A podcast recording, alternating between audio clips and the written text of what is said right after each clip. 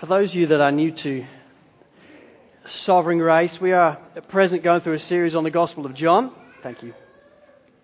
The last two and a half months, we have been walking with Jesus and his disciples, and we've actually specifically been in the upper room, and we've heard the upper room discourse. Five to six chapters where he's just communicating to them and loving them and really sharing with them what is most important and what is on his heart for them in a most important way. Well, now we leave the room and we set our face towards Calvary.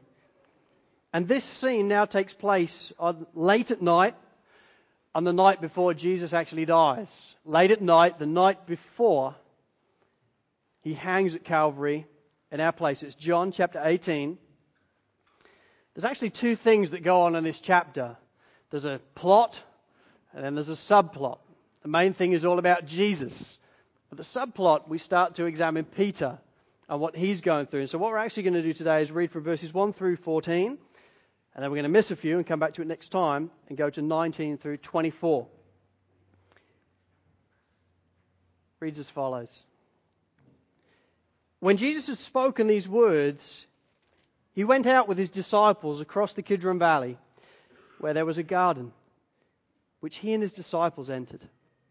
Now, Judas, who betrayed him, also knew the place for Jesus often met there with his disciples. So Judas, having procured a band of soldiers and some officers from the chief priests and the Pharisees, went there with lanterns and torches and weapons.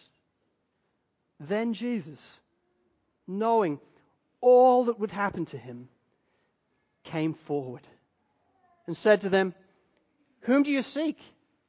They answered him, Jesus of Nazareth. Jesus said to them, I am he. Judas, who betrayed him, was standing with them. And when Jesus said to them, I am he, they drew back and fell to the ground.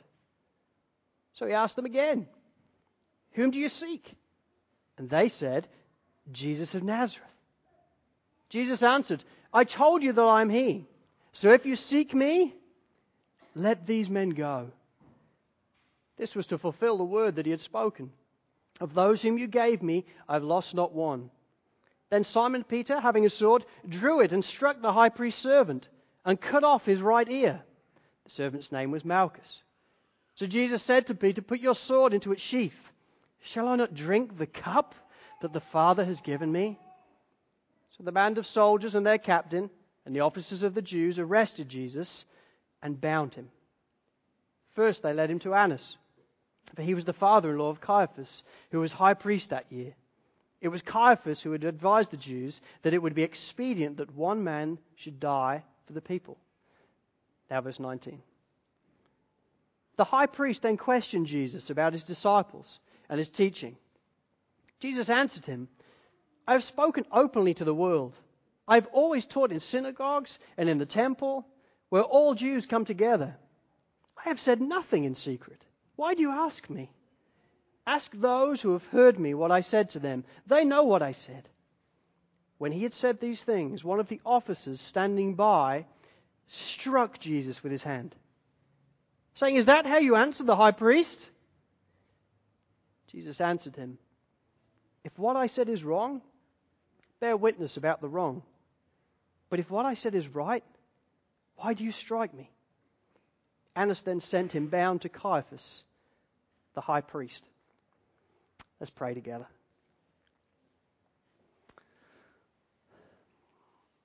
Well, Father, we have, we have sung to you, and you have been proclaimed in song and encountered in song as the King of Kings and Lord of Lords. And Lord, I pray now as we come to your written word and your preached word, would the same thing happen? Would you be proclaimed as King of Kings and Lord of Lords? And would we see you for the mighty and incredible King you are? Holy Spirit, would you open our eyes? Would you do things that no preacher can ever do?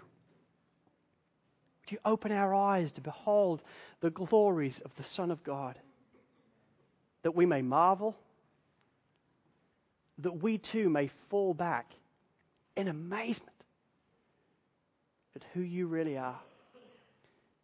In Jesus' precious name, Amen. One of the things we like to do in our home at different times is tell stories.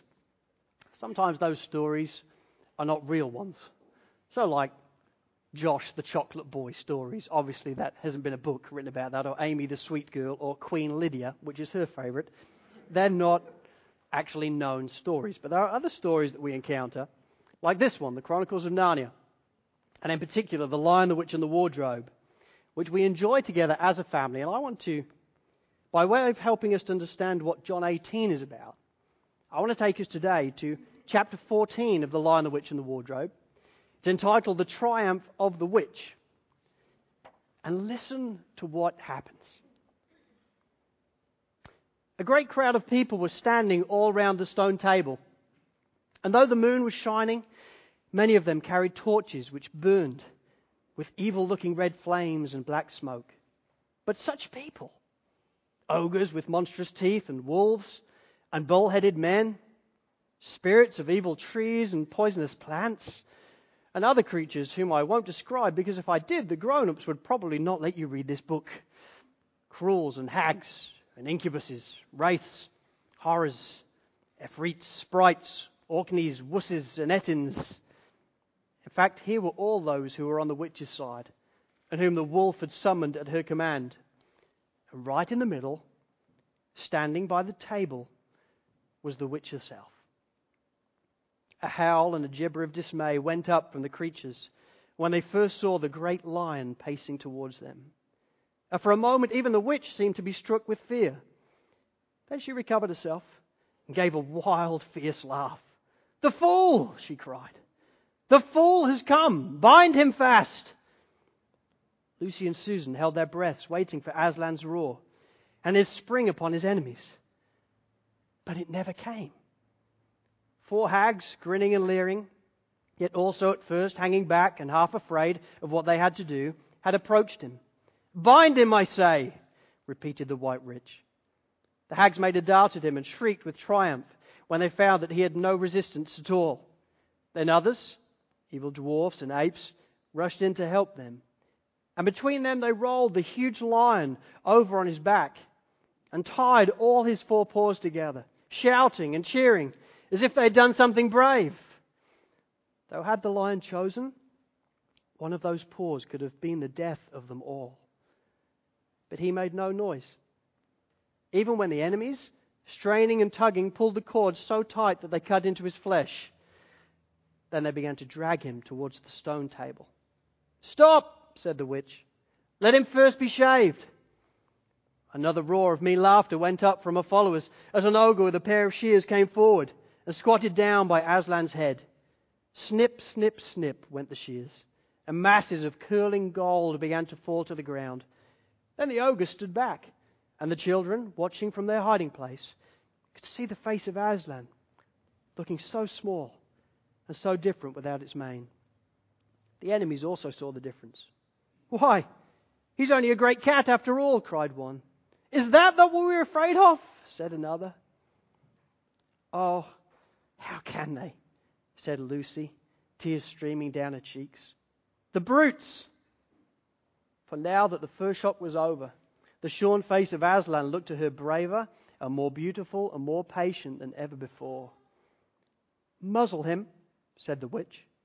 And even now, as they worked about his face, putting on the muzzle, one bite from his jaws would have cost two or three of them their hands. But he never moved. And this seemed to enrage all the rabble. Everyone was at him now.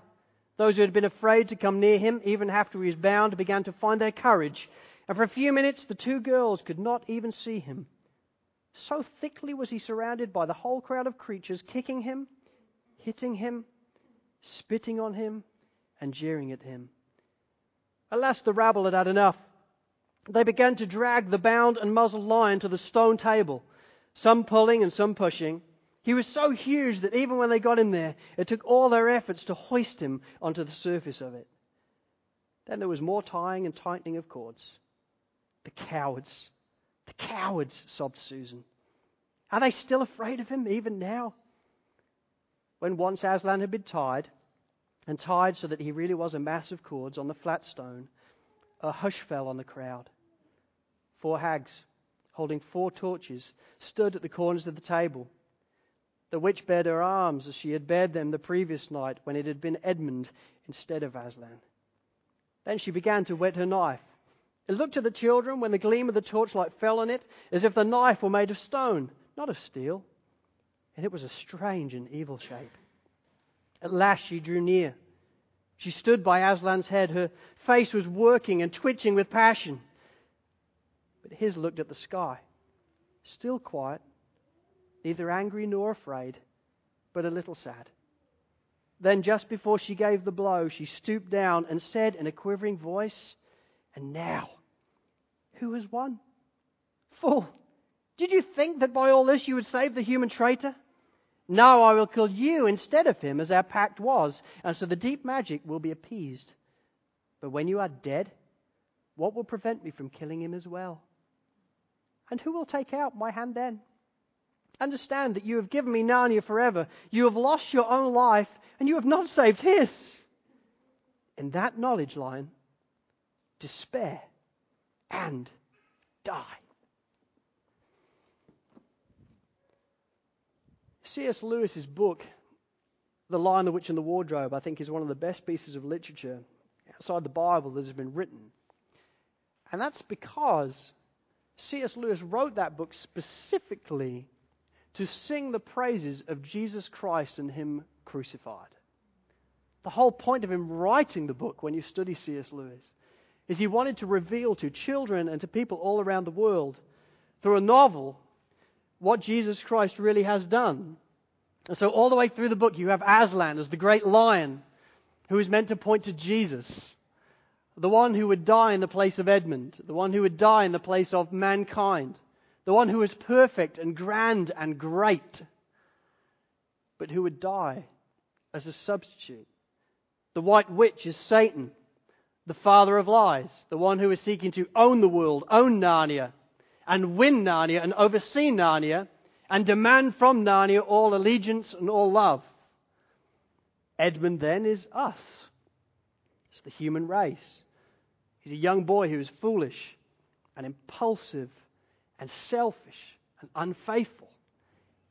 He's meant to sing of us.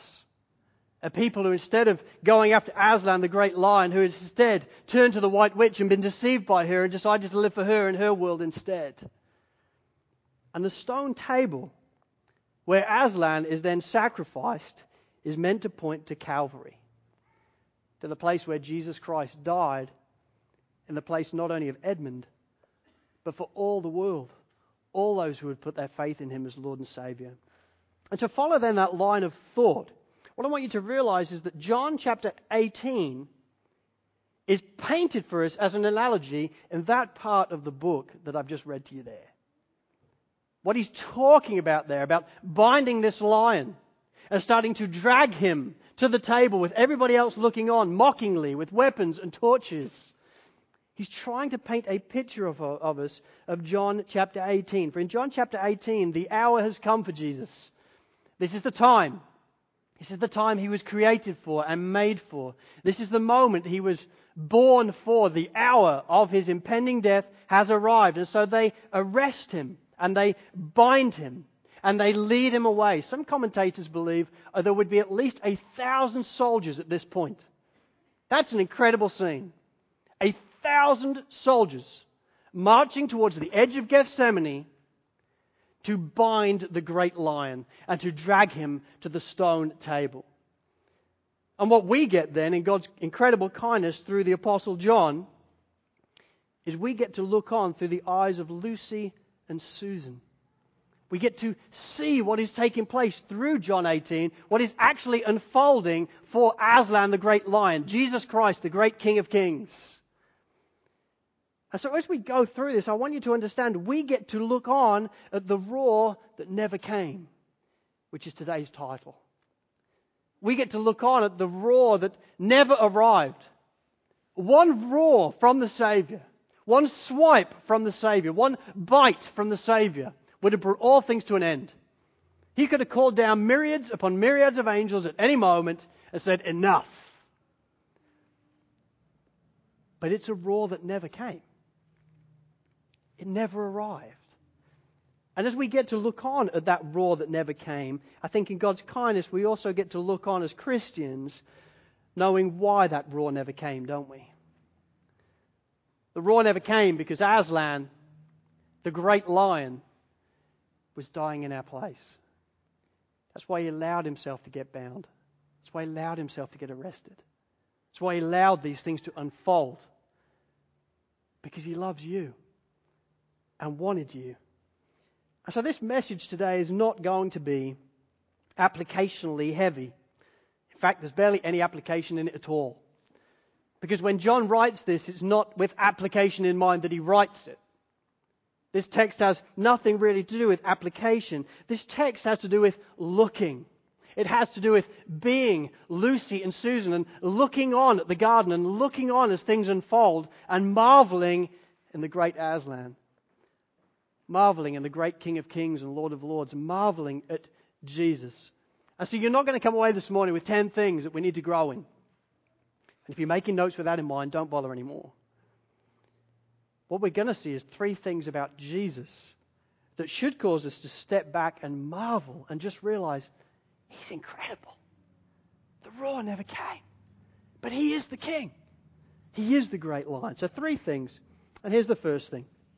Number one, three things I want you to look at and see. Number one, look and see the Savior's power. Look at verse 3 with me again.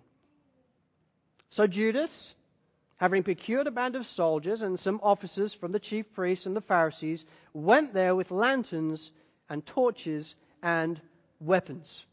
Right here, having Jesus has come out of the upper room, he's now been through the garden, he's now entering, exiting the garden, and there is this great multitude, this great army coming towards him to arrest him and bind him and to come after him.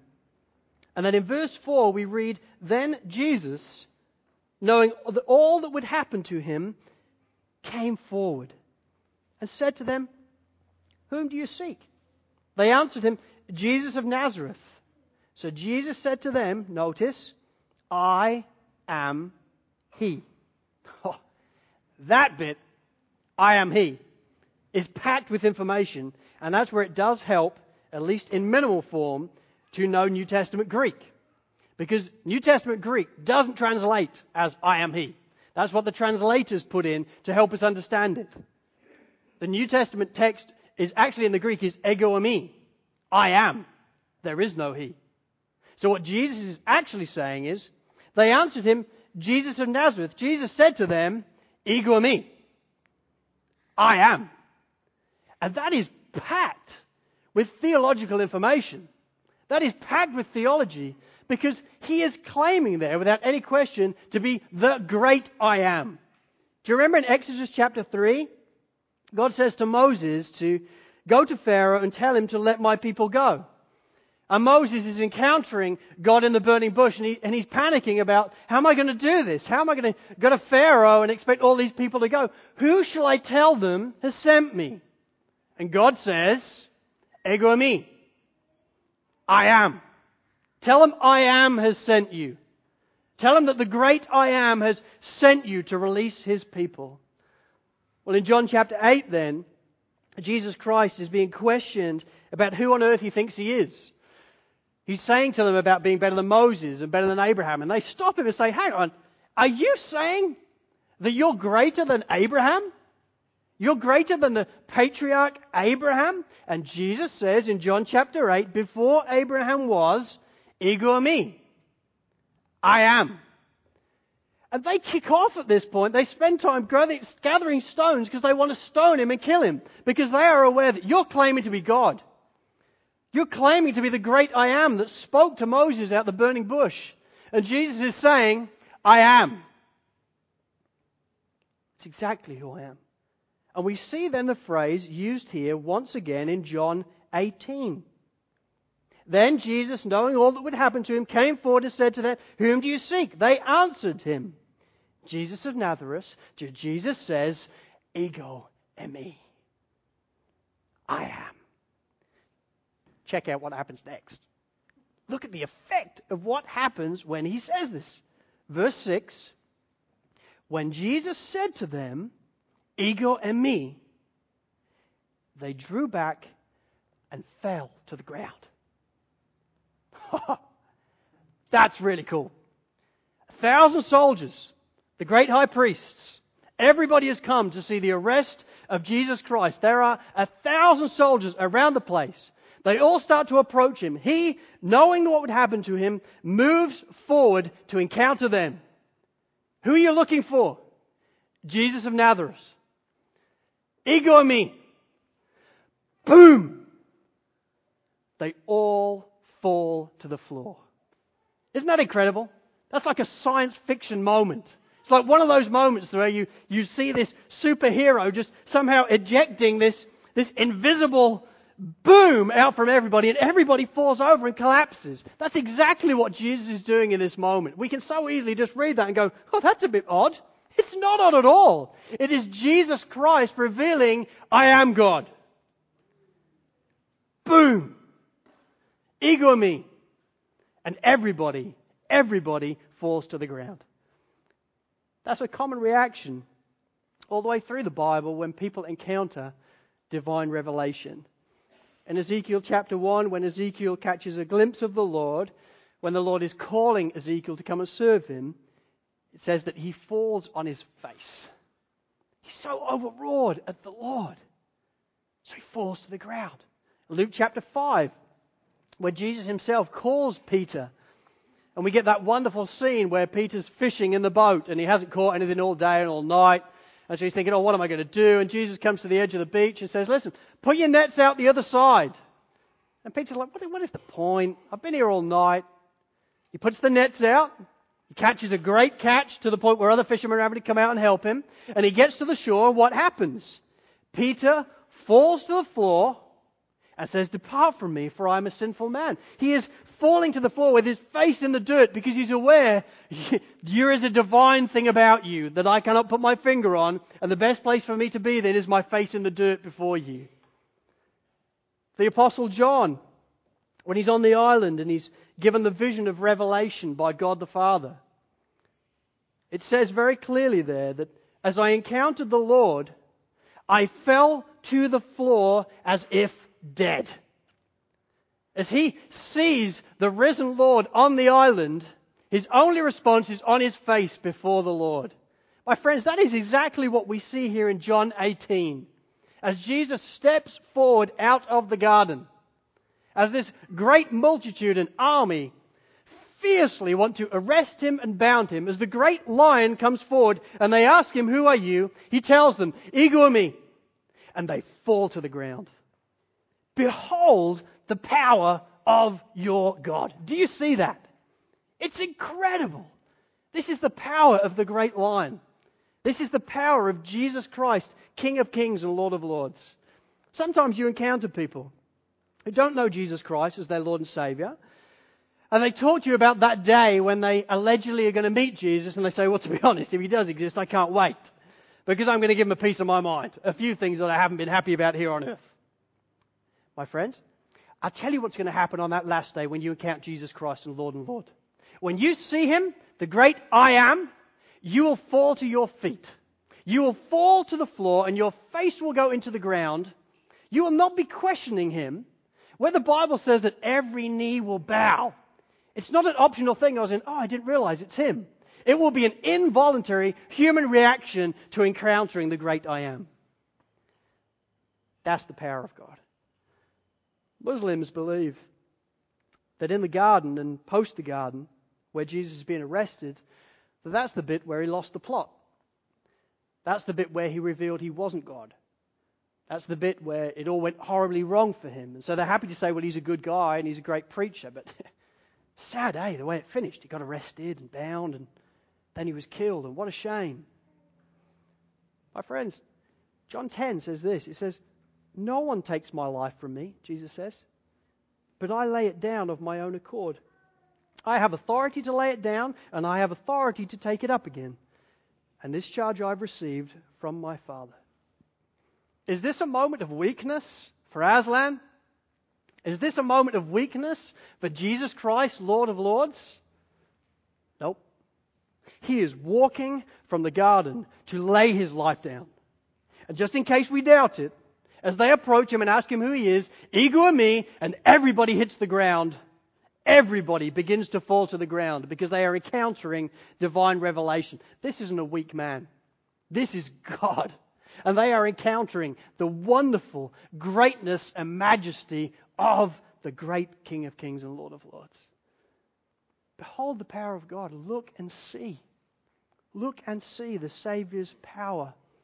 That's not all I want you to see. Number two, look and see the Saviour's resolve. See, between verses 1 and 2, so much takes place. Because between verses 1 and 2, the Garden of Gethsemane takes place. And if we're truly going to understand, I think, the, and marvel at the incredible bit in verse 4, where we get to see the Saviour's resolve, we first of all have to understand and feel the garden. See, John just talks about it quite matter of fact because he's aware there are other Gospels that include that. But I don't us just, just to assume that. So if we're going to see and marvel at the Saviour's resolve, let's first look at the garden. So if you turn with me, please, to Mark chapter 14. Let's just go back for a moment there. Because Mark, I think, very helpfully explains to us the scene that takes place between verses 1 and 2 in John chapter 18. You know, there is a verse that I brought it when we were on retreat last year in a famous hymn that I think is so helpful in understanding this point. The verse says, Oh, help me understand it. Help me to take it in what it meant to thee, the Holy One, to bear away my sin. Oh, help me understand it. Help me to take it in. Lord, help me to understand what it meant to thee, Jesus, the Holy One, to bear away my sin. I, I think if you could talk to that hymn writer I would take him to Mark chapter 14. And I said, Look, there are things in here that I think help us to understand what it meant to thee, the Holy One, to bear our sin. Let's read from verse 26. And when they had sung a hymn, he's referring there to what took place right at the end of the upper room. It appears as you read the other Gospels, they not only Jesus prayed for them, they, always, they also sung a hymn. And then they went out. And when they had sung a hymn, they went out to the Mount of Olives. And Jesus said to them, You will all fall away. For it is written, I will strike the shepherd, and the sheep will be scattered.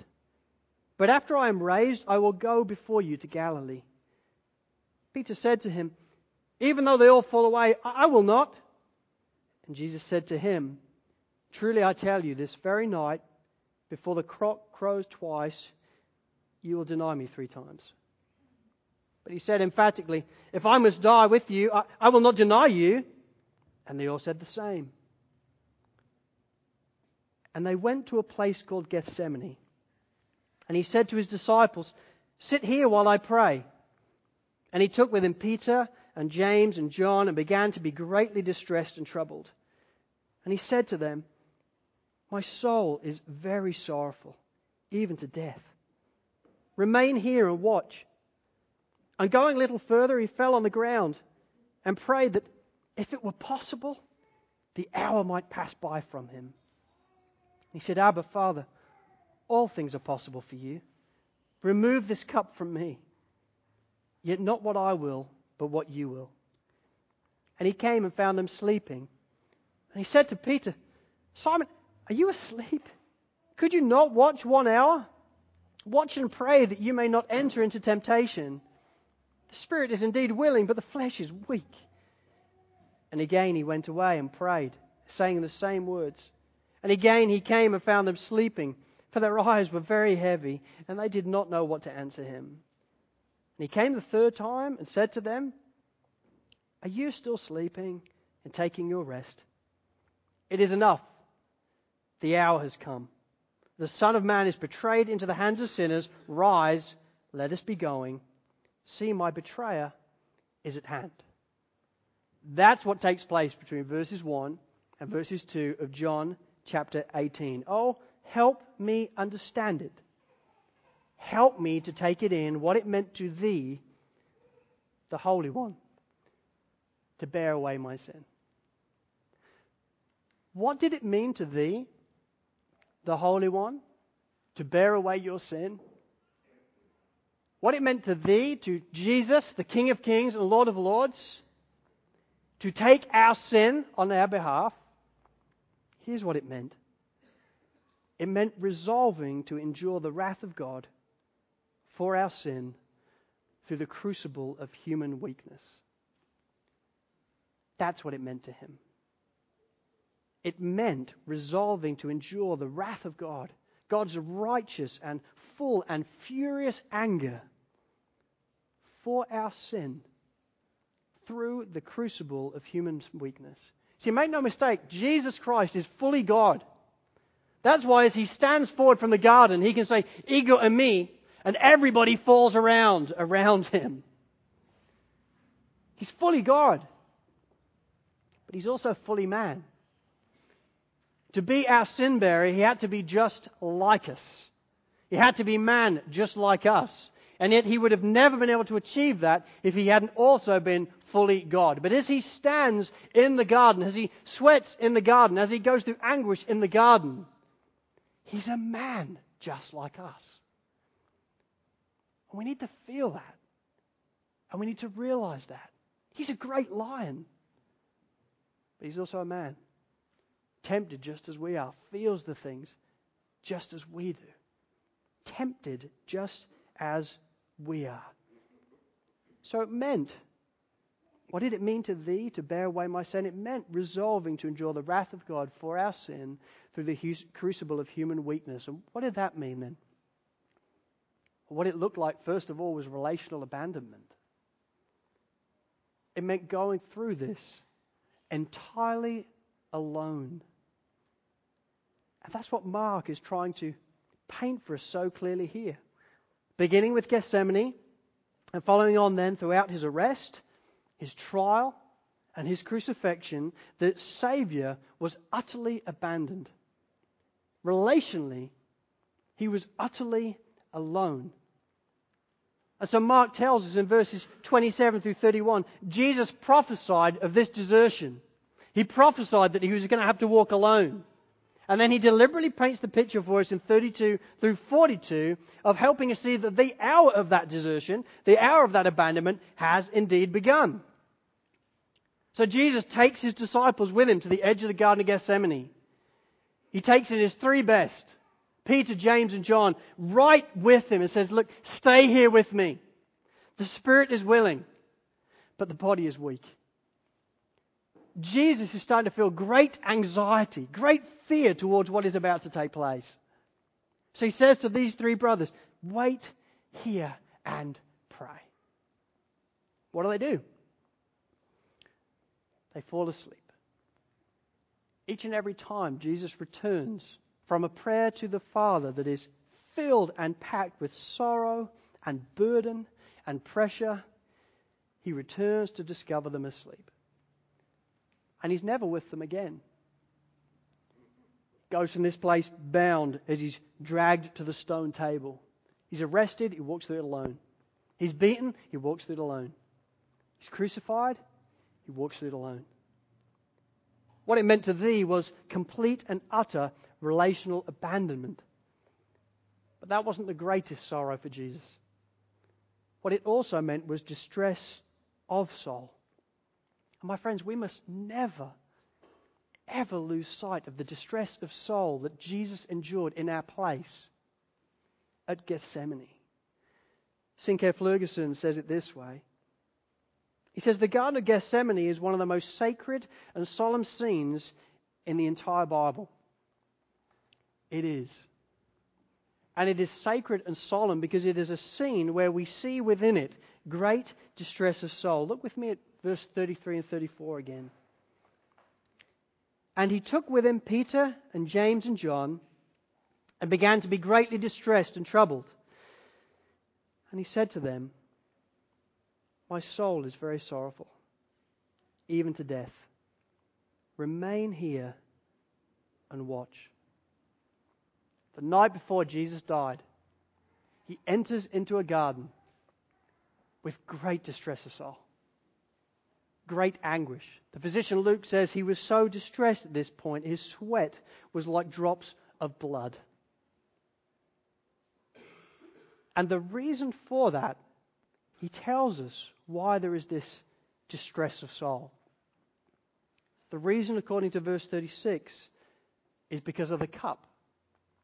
The cup that he began to look into in the garden. The cup which is unarguably a reference to the wrath of God for our sin. See, C.J. Mahaney says this about the cup. He says Isaiah 51, verse 17, describes the cup of his wrath, the cup of his righteous, furious wrath. This is the cup that the Saviour is now contemplating. The cup that contains within it the full fury and fierceness of God's holy wrath against our sin.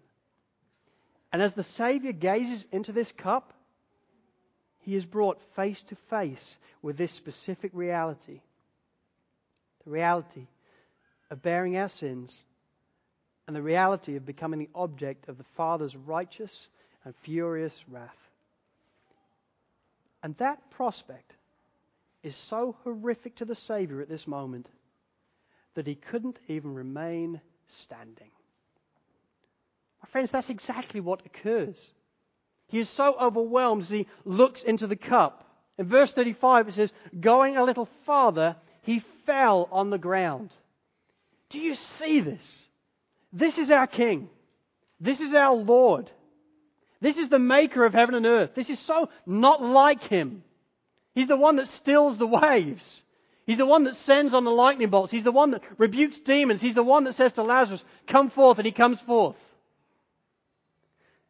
But now, as he's in the garden and he's contemplating the cup, the cost of what this is really going to mean to go on that stone table in the place of us, he's overwhelmed. Overwhelmed to the point where he falls on the ground. And he cries, Abba, Father, all things are possible for you. Remove this cup from me. Yet not my will, but what you will. Jesus Christ knew full well that he was going to have to drink this cup. But he also knew that this was going to cost him everything. And if there was any other way, he would have gladly taken it. William Lane, then, in his outstanding commentary on the Gospel of Mark, says this about that moment. He says, The dreadful sorrow and anxiety out of which the prayer for the passing of the cup springs is not an expression of fear before a dark destiny, nor a shrinking from the prospect of physical suffering and death. It is rather the horror of the one who lives wholly for the Father at the prospect of the alienation from God, which is entailed in the judgment upon sin which Jesus assumes. This horror thus anticipates the cry of dereliction in chapter 15, verse 44 My God, my God, why have you forsaken me? Listen to this. Jesus came to be with the Father for an interlude before his betrayal, but found hell rather than heaven open before him, and he staggered. Jesus approached the Father knowing that his hour was fast approaching. He entered into the garden knowing full well, I am overwhelmed, for the hour has indeed come. And so he's crying out to the Father, but as he enters into the garden, and as he begins to cry out to the Father, it is not heaven that opens up before him. It is hell as he starts to contemplate the cup. The cup filled with the righteous wrath of God, which had been earned by us. And he staggers. So, what did it mean to thee, the Holy One?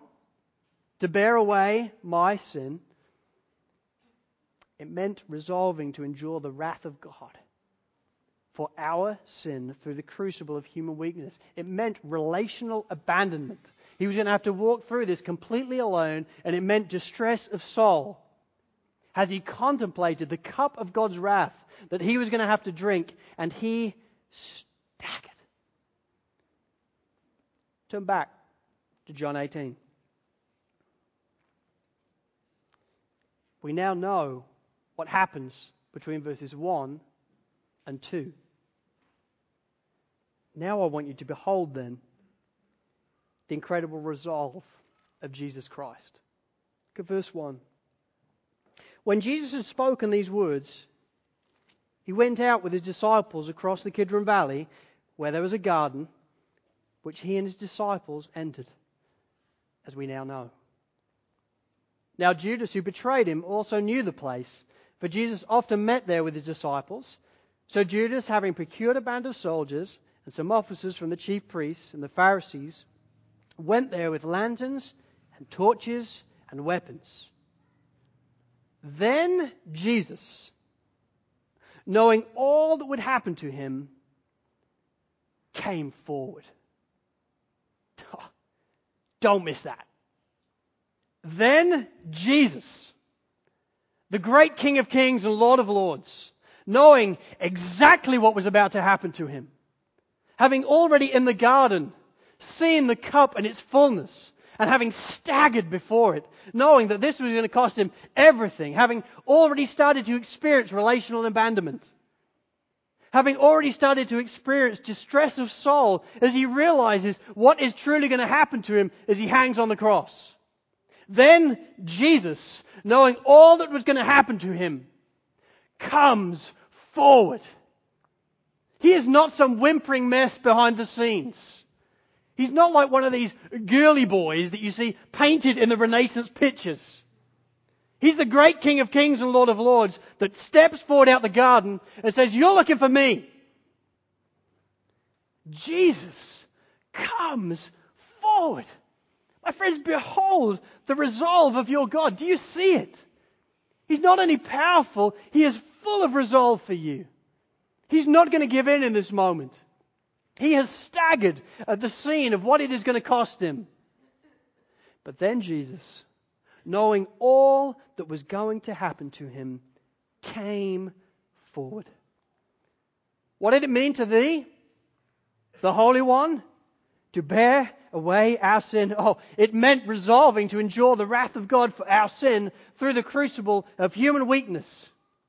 And Jesus then, having contemplated it all, knowing all what was going to happen to him, came forward. That's your God. That's your King. That's your Savior. Who do you think He is? What do you think He's like as you pray to Him?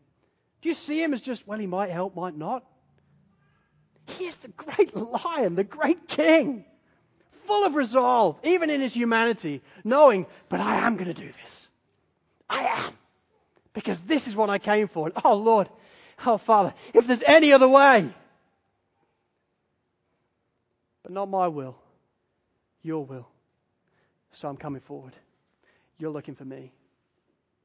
Behold, the Saviour's resolve. And thirdly and finally, look and see the Saviour's love. If we have been observant, then we should have seen the Saviour's love throughout the whole of John chapter 18. When you consider the Saviour's power that has been withstrained, you should see his love. The roar that never came. He tells them, ego eimi, and they all fall to the ground. He could have just responded at that point and wiped them all out. One roar, one swipe of the paw, one bite, and they're all gone. But he restrains the power because he knows they must bind me. They must arrest me. They must take me. Otherwise, there's no way for anybody to get saved. You can see his love then in his restraining of his power and I think you can see his love also in his resolve, can't you? It's not hard to see his love in the garden. When you consider what it meant to thee, When you consider the horror of that, even in shadow form as we glimpse on through the eyes of, of Lucy and Susan, you can still nonetheless see this is intense. And yet he beats that resolve. He moves forward in that resolve, tested to the absolute maximum. But he did so because he loves you. And he wanted you. And he wanted to make a way for the world to return to the Father. If we're observant, we should have seen his love throughout. And yet, I think it's in verse 8 that I believe we see the Saviour's love most clearly. See, in verse 4 through 7, he tells them, Yes, it's me, ego eimi. And they all fall to the ground. Only knows what happens as they're picking themselves up. They clearly haven't recognized even remotely what's gone on. They're probably looking around thinking, was that just an earthquake or what on earth has just happened? Nobody ever mentions it. They all know they've been radically affected by something, but they stand up again and he just says to them again, who are you looking for? I mean, who's going to want to speak up in that moment? Uh, Jesus of Nazareth? Ego eimi. I'm here. And they start to arrest him. And in verse 8, we read this Jesus answered, I told you that I am he. So if you seek me, let these men go. My friends, behold in that moment a wonderful pointer to substitution. And that's where we see his love. If you're looking for me, which I know you are, then take me. Ego eimi, and you will all fall to the ground. But not in this moment bind me. The great lion is lying down for them and saying, Take me, take me to the stone table, take me to Calvary. Do with me what you know you've got to do. But let them go. Take me, but let them go. My friends, in that moment in verse 8, we do, I think, get to the very heart of the gospel. The love of God seen in substitution the love of God seen in saying, Take me and not them. Take me. Take me, but not Coyote. Take me, but not Mike. Take me, but not Gaston. Take me, but not Julie. Take me. You've come for me, but let them go. My friends, if you're here today and you do not know Jesus Christ, as your Lord and Savior, I want to encourage you. That verse gets to the very heart of the gospel. Because the truth of the gospel is that God made us. God made us and knitted us together in our mother's womb. And yet all of us as mankind have rejected God. He made us to find our delight in Him, our peace in Him, our courage in Him, our strength in Him. He made us to spend all time with Him.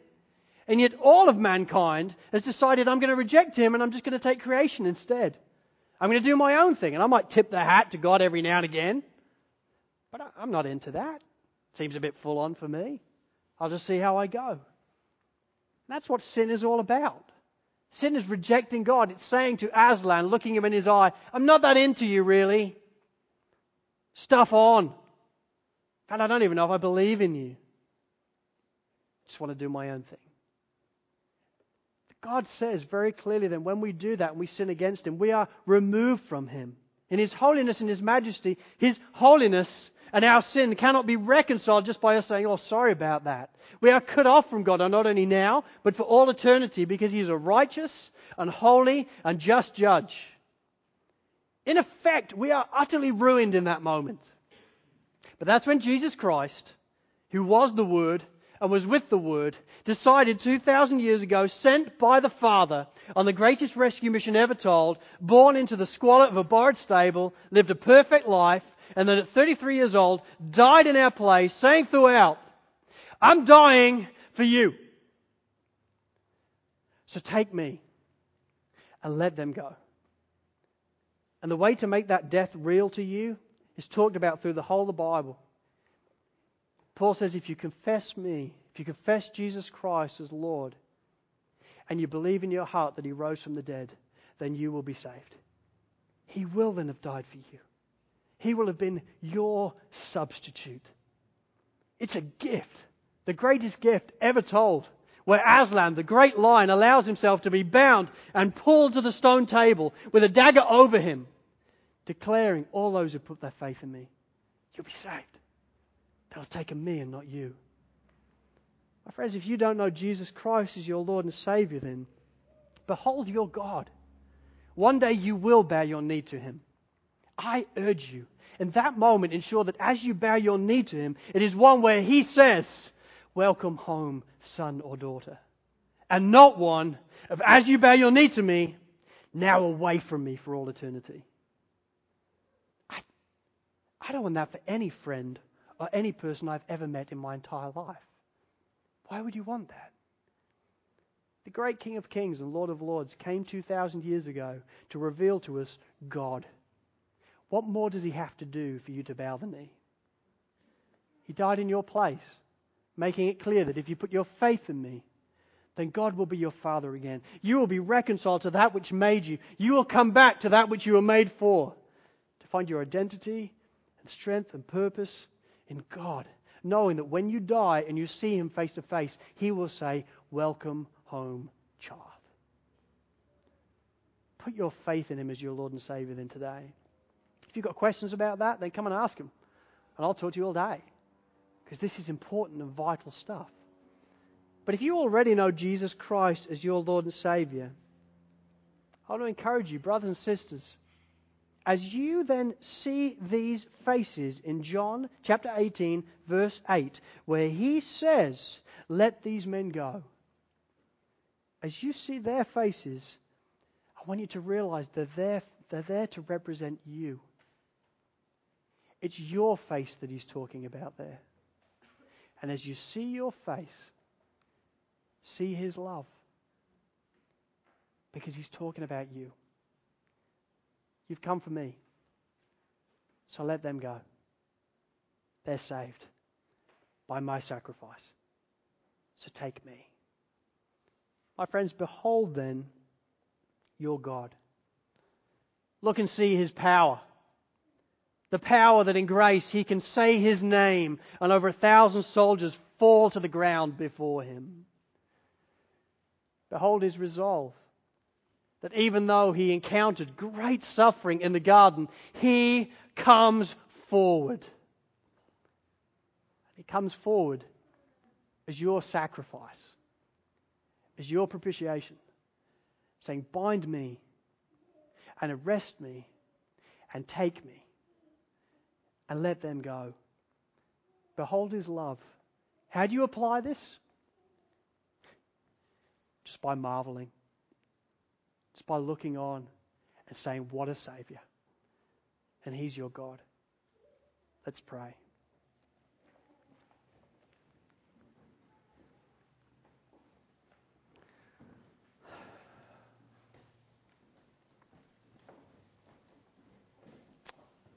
Well, Father, what a scene. Oh, Lord, firstly, thank you. Thank you for giving us the gift of written word so that we can look on with eyes today and see what happened. Lord, thank you for helping us at moments to feel like we were in the garden with the Savior. Thank you for helping us to look on with stadium seats surrounding this scene, realizing we are involved and Savior. What a marvelous Savior you are. Full of power, full of resolve, full of grace, and full of love. Lord, as we consider you, would you never be small in our eyes? But would you dazzle us? Would we see you as the great creator and the great lion of the tribe of Judah, one who is stepping forward in our place and saying, Take me. And let them go. And would that truth affect us each and every day of our lives? Would we live there? And would we stand then beholding our God in marvelous and incredible awe? Because what a Savior you truly are.